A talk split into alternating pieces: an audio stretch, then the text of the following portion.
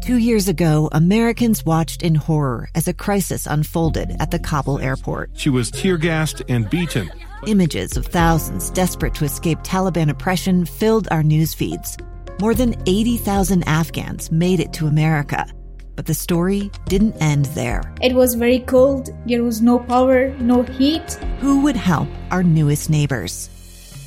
I'm Andrea Smardon. In Stranger Becomes Neighbor, you'll hear the stories of some remarkable refugees who left their homes and their dreams behind only to start over from zero. Their only possession was three blankets. And you'll meet Americans who stepped up to help them. You want me to come when you deliver your baby. What can one person do in the face of an international disaster decades in the making? That's Stranger Becomes Neighbor. Find us at kslpodcast.com, follow us on Apple Podcasts, or anywhere else you listen. Inside Sources. Inside Sources. Inside Sources. Where KSL offers Utah deeper insights on the news. Host Boyd Matheson divides rage from reason and elevates the conversation on issues crucial to our community. On KSL News Radio 102.7 FM and 1160 AM. Well, welcome back to Inside Sources. I'm Jason Perry, the director of the Hinckley Institute of Politics, and I'm joined by. I'm Morgan Lyon Cuddy, also at the Hinckley Institute. Filling in for Boyd today, and we're glad to have you with, with us. Um, before we get to our next guest, though, we want to take a moment to update everyone on breaking news. Uh, West Valley City Police have given an update just recently on the shooting in West Valley City.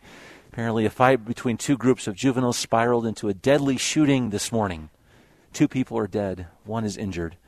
We do not yet know what led up to the fight or which high schools everyone involved goes to. Three people are in custody, and West Valley police say there is no threat to the public. But there is heavy police presence near Mountain View Corridor in 4100 South, and they'll probably be there for a little while. To make sure you are up to speed on that, and we'll continue to monitor. The second story that we need to follow closely as well is that the Supreme Court has ruled today blocking the Biden administration's COVID 19 vaccine or test requirement for large workplaces. However, the court will allow a vaccine mandate for workers at federally funded healthcare facilities to take effect nationwide big stories we'll continue to monitor and tragic too, Morgan. Yeah. Well, one of the interesting things people are go- already going to start talking about how is this Supreme Court case going to affect the 2024 election? Ooh. And we have someone here to talk about that. I know someone who could answer that question. are you with us, Governor Herbert? I am. How are you guys doing today? We're we're doing well. We're so glad to have you with us, Governor. You, I've noticed uh, after you you left office, uh, it did not mean that you stopped being amazingly busy. well, my wife's been complaining about that. She said I thought we were going to retire a bit, and we have cut down from seventy hours a week to thirty-five. So we're I, I call it we're half time. halftime. I can appreciate that. You're so kind to take a minute with us today. Uh, Morgan and I both want to talk to you about a couple projects you're working on. Do you mind if we take a second for you to talk about your involvement in the potential that the state of Utah has to host the Republican National Convention. That is an enormous event. Please talk about that possibility and why you and others are trying to get that here to the state. Well, there's a number of reasons. We tried to get it, I think, back in 2012 when uh, Mitt Romney was the nominee, and we lost out to Tampa, Florida. Uh, we talked about the great weather we had in Utah and the concern that we had about uh, there being in the Gulf and uh, the hurricanes. And of course, uh, unfortunately, there was a hurricane that wiped out one day of the convention, and I think it had a significant uh, detrimental effect on uh, uh, Senator Romney's opportunity there to maybe become the president.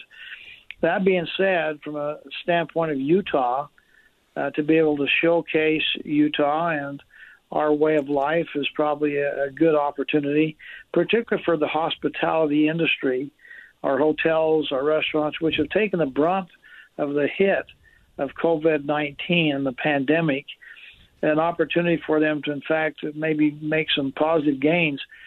They estimate it would be about 50,000 people would be in attendance, you know, for that week-long convention. It's a big convention, and it's in fact people come in one or two weeks in advance to kind of prep and be prepared for whatever they're doing with the, at the convention. There are different roles that they play in different organizations and groups that want to be seen and heard.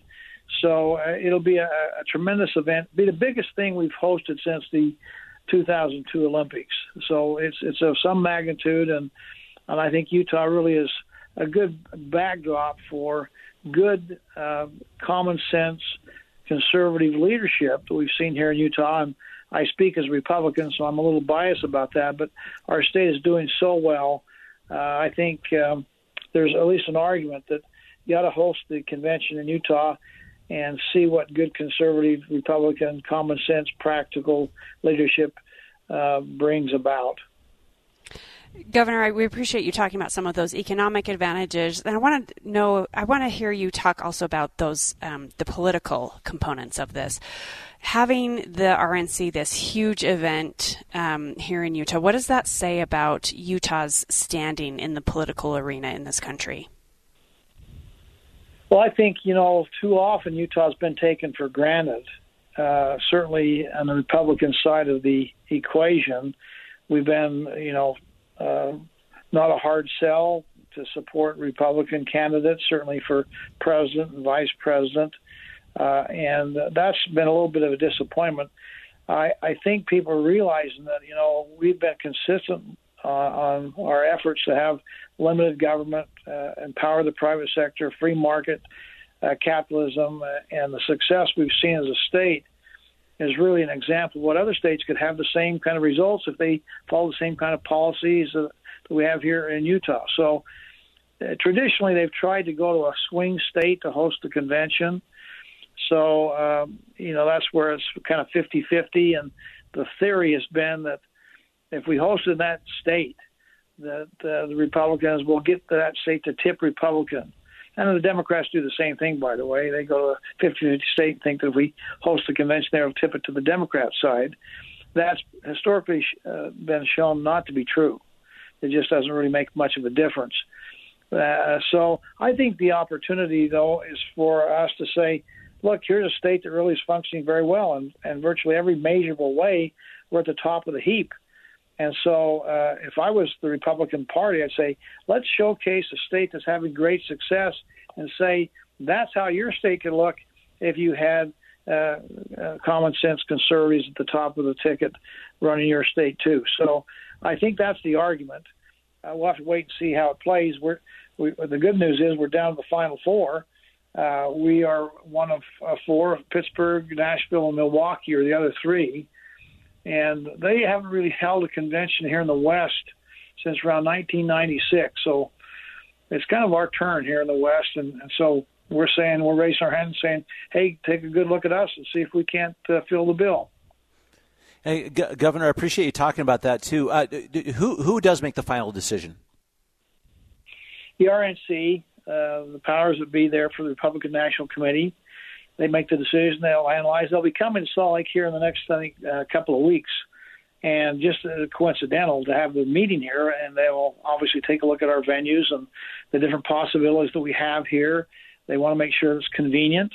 Uh, the hotel space is there. We have uh, arenas to be able to host the different events, which we do have.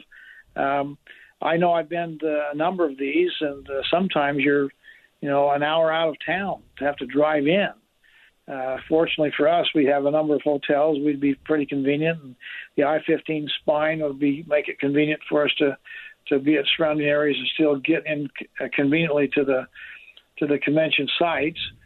So, uh, 50,000 people is a lot of people will be coming. That's, that's what their estimation is, and it'll have about 100 million to direct economic impact and about a 200 million indirect economic impact on our Wasatch Front state.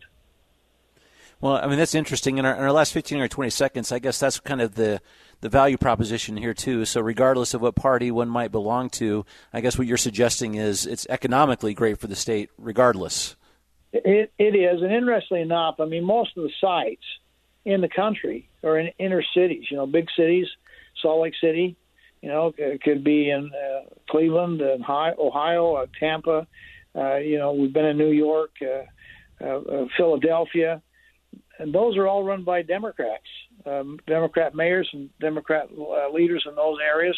and they're just happy to have the Republican convention come in and help enhance their coffers when it comes to the hospitality industry. So, hosting is really not a partisan issue. Uh, it's really more of a tourism, travel, economic development issue for most of the places that are trying to host it. And as I look at the final four, there's uh, us, of course, Pittsburgh, uh, uh, tr- uh, blue collar uh, Democrat city, Nashville, Tennessee, which uh, Tennessee is a little more Republican, Milwaukee, uh, again 50-50, uh, Wisconsin, uh, so a, swing state. So uh, the inner cities typically are Democrats, but they're happy to take and spend Republican money. Great point. Governor Herbert, we, we really appreciate you giving us an update on this and how you continue to stay engaged in the state of Utah. Thanks for being with us. All right. Good luck to you guys. Thank you. Thanks, Governor. Well, stay with us. When we come back, you've been wondering what's going on at the point of the mountain when that prison moves? We're going to talk to someone who can tell us. Come on back. I'm Dave Cawley, investigative journalist and host of the podcast Cold. In October of 1985, a woman named Sheree Warren left work at a busy Salt Lake City office to meet her estranged husband at a downtown auto dealership. She never made it home. Sheree's car surfaced weeks later in Las Vegas. In the parking lot of a hotel casino. No one knows how it got there. Strange. It was strange. Both Sheree's estranged husband and her boyfriend raised suspicion for investigators. I kind of thought that he might have done something. But no arrests were ever made. In Cold Season 3, we dig into double lives, make new connections in the case, and examine the difficulty raised by reasonable doubt. We want answers just as much as anyone else. They have creeps like that now, too, so nothing's changed. That's the new Cold Season 3 The Search for Sheree, now available anywhere you get your podcasts.